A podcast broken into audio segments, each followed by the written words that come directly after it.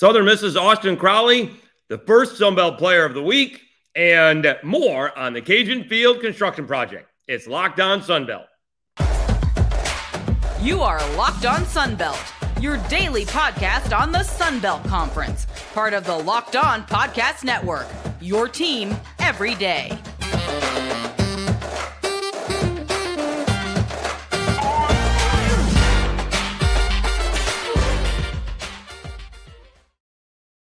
Dave Schultz back on another edition of Locked On Sunbelt, your podcast every day. That's not right. Your team every day. There we go. I got all flustered about the uh, new artwork behind me. Uh, thank you very much for tuning in. I host afternoons on Sports Radio 1055 WNSP in Mobile, Alabama, covering the South Alabama Jaguars. And prior to that, covering the Louisiana Raging Cajuns and doing mornings on 1037 uh, The Game. Uh, I'm not sure if it is it the first. I probably should pay attention Austin Crowley got the first Sunbelt Player of the Week in Sunbelt play. It should be noted, uh, and we will talk. Bryan Maggard uh, talk to the local media in uh, Lafayette about the construction project. Uh, we will do that uh, as well. We're trying to get, and when I say we're, me, myself, and I are trying to get Bryan Maggard on uh, the uh, Locked On Sunbelt podcast. Come on, Doc. Come on the show. Come on the show, Doc. We would be thrilled to have you. All right, so Let's first start uh, talk about uh, Southern Miss. Obviously, off to a, a tremendous start. Uh, what are they? Thirteen and two, and two and zero oh in the Sun Belt. They have the most wins in the conference. Uh, Marshall has twelve.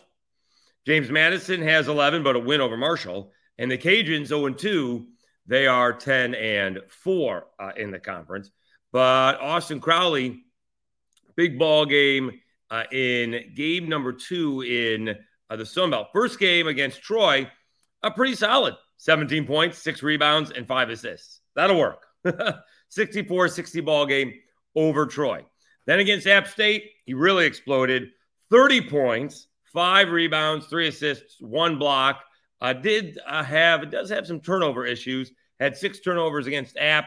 He actually had seven turnovers in a ball game against UNLV. Uh, but still, a very nice week for Austin Crowley and Southern Miss as we start to look ahead to week number two uh, in uh, the Sun Belt. And I know the uh, the Jaguars are dying to get home. Again, the Jaguars have not been home for two weeks, which they will be now. They haven't been home for two weeks since before the season started. They were on the road immediately. They played two games, and they were on the road immediately. And really, I've only played two more games since. All right, so uh, let's here. Southern Miss, big ball game on Thursday, matching up with those Cajuns. Uh, Cajuns trying to get off the schneid. So uh, does something give? Whereas Southern Miss loses and the Cajuns win, or does Southern Miss stay hot and make it three and zero oh, uh, in the Sun Belt? And the Cajuns are dying as well. Not only South Alabama looking to get a win in the Sun Belt, but the Cajuns are absolutely desperate to uh, turn things around back at home. Monroe, they're 2 0. They're looking to host a Georgia State. That could be an interesting matchup. Georgia Southern is taking on Marshall. Old Dominion is at Troy. It's a little bit of a trek. Uh, Texas State going in the other direction uh, at James Madison. And probably the closest uh, matchup other than maybe Southern Miss and the Cajuns, Coastal Carolina, uh, and App State. So we'll see how that goes uh, this week. But you do have uh, some nice matchups there uh, Southern Miss and the Cajuns. Uh, you also have, um, well, that was kind of it. That's the big matchup. Uh, Southern Miss and the Cajuns are the big matchup for the week, as it turns out. Um, because standings wise, let's uh, get another uh, screen up here. Because standings wise, it seems it's all uh, jumbled up in terms of who's playing who. All right, so let's let's look here. All right, so you got uh, we said Southern Miss at the Cajuns. Arkansas State is playing South Alabama. Arkansas State's nine and six, but one and one. They've got a loss uh, to Monroe. So again, better than South Alabama, but not crazy. Georgia State is taking on uh, Monroe. Uh, Georgia State is eight and six, and one and one in conference play. Uh, Monroe, remember, is uh, six and nine, so not that big a difference. A little bit of a difference. Excuse me. Uh, Coastal's taking on App. Coastal Carolina is seven and six. App State is seven and eight. So close matchup.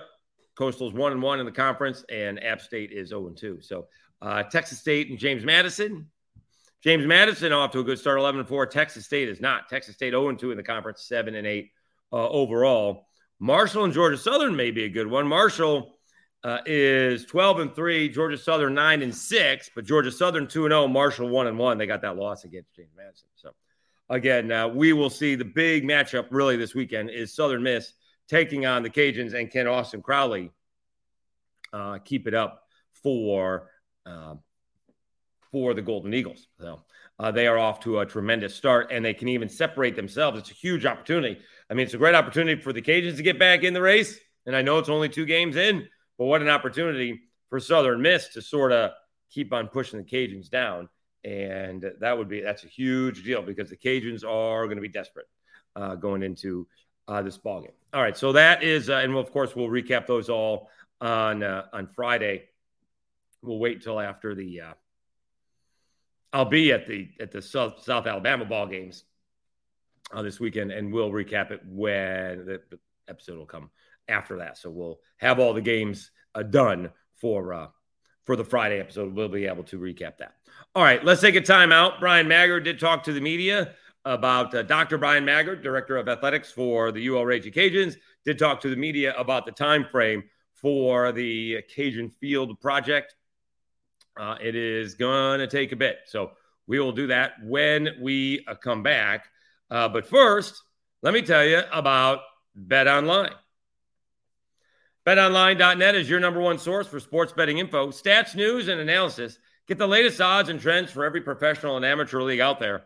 From pro football to college bowl season to basketball and soccer, we've got it all at betonline.net. If you love sports podcasts, you can even find those at BetOnline as well. We're always the fastest and easiest way to get your betting info. Head to the website today or use your mobile device to learn more. Bet online where the game starts.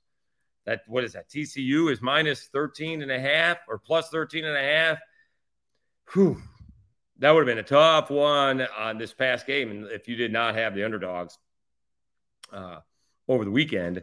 And, you know, Georgia didn't seem to play all that well. Uh, certainly beat Ohio State. Um, but uh, you would think that, and, and Georgia's kind of beat up. I'm leaning towards TCU covering.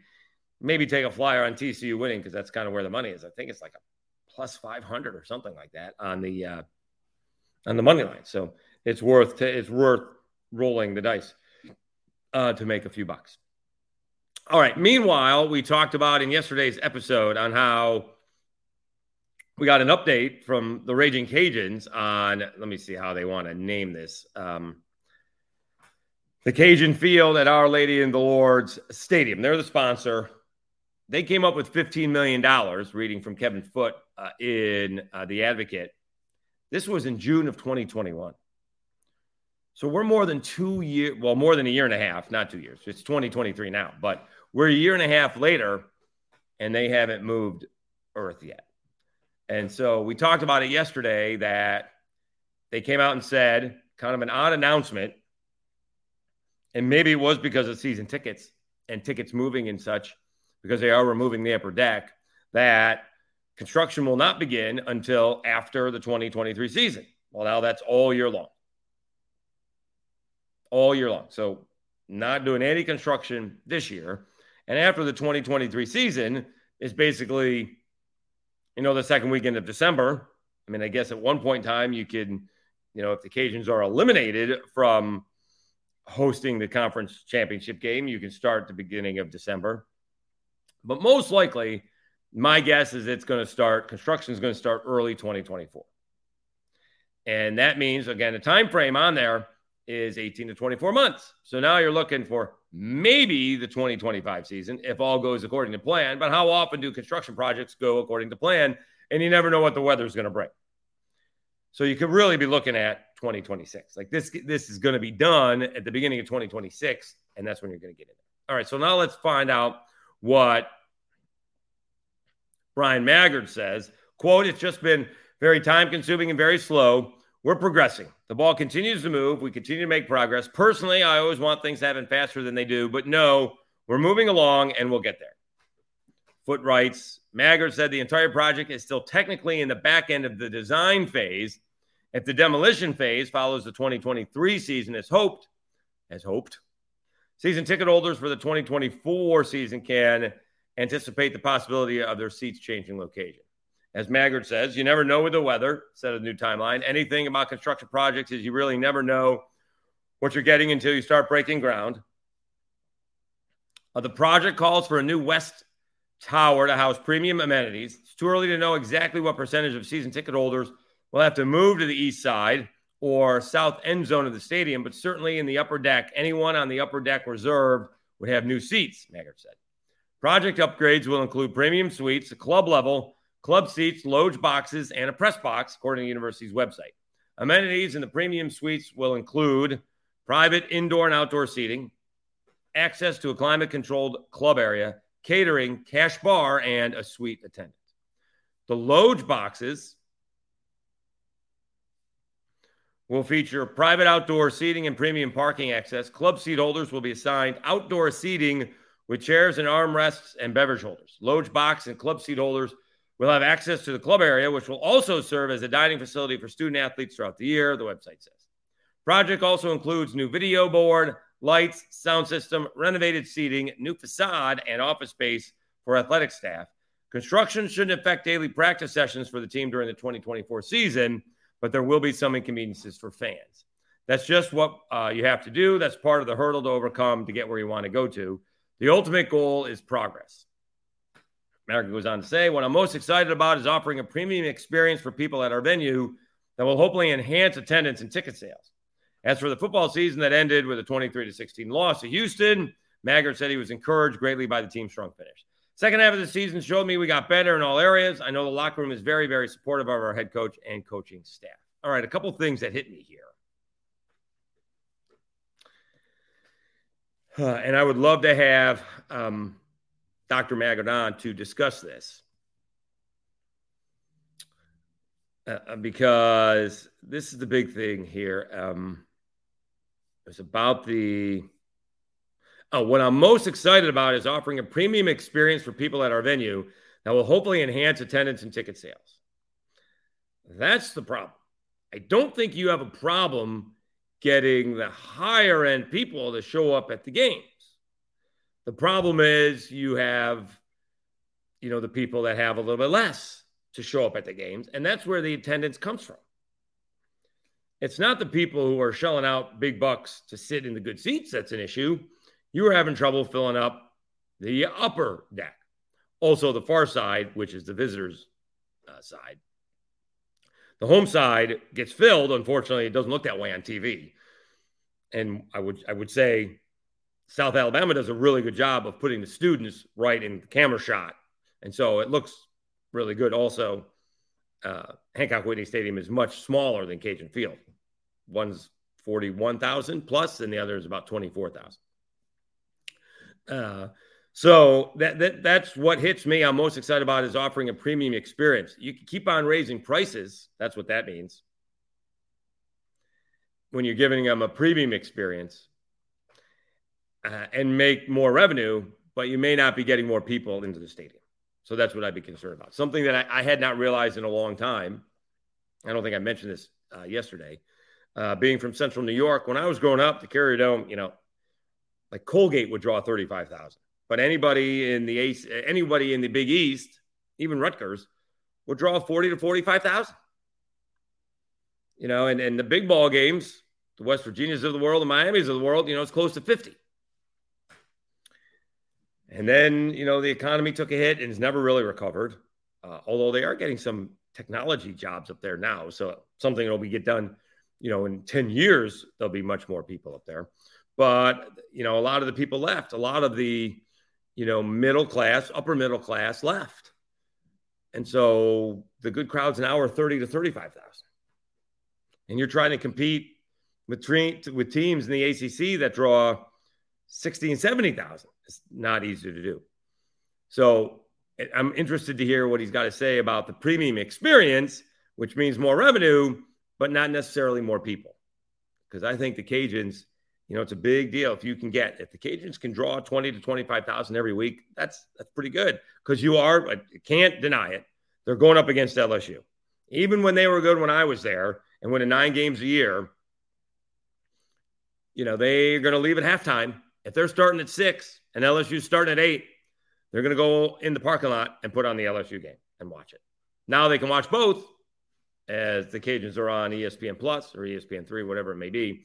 But uh, it is an issue uh, for now, um, the attendance. And when I read what I'm most excited about is offering a premium experience, that means more money, but not necessarily more people. So we shall see on how that goes. Again, we'd love to have Dr. Maggard on Locked On Sunbelt. Speaking of uh, Locked On Sunbelt, really appreciate you uh, continuing to uh, watch and listen. Uh, again, 100 downloads or so already this week. A uh, little bit more uh, consistency without the holidays coming up, and we are completely reaching out to you know players that want to be on and coaches that want to be on. Um, we'll have some luck with some basketball coaches. Hopefully, they may be less structured in their time compared to football coaches, right? Because you know you spend all week getting ready for one team, whereas basketball a little less structured, I would think, because you're getting ready for you know two teams, uh, and you you know you know, you're not putting everything into it. I'm saying this wrong, right? It's just I think what I'm saying, football coaches seem to be much more intense, and every second of their day is taken up. I'm sure that's the same way for uh, basketball coaches, but there are usually two games. So it's, you know, you're not putting everything in. Let me say that. You're not putting everything into one game because you got two games in the same week. So uh, hopefully we will get some basketball coaches on and we'll see if we get some uh, players on uh, as well. And we're not that far away. What are we, two months away from baseball getting underway and softball? We'll do a little softball because softball is big in uh, the Sun Belt. Here in Mobile for South Alabama, uh, they were the Sun Belt well, the Cajuns were the Sun Belt champions, but South Alabama made a little bit of run, and the Cajuns uh, are big in it as well. And there's other teams in the Sun Belt. Um, that softball is big. Troy, uh, it's big uh, as well.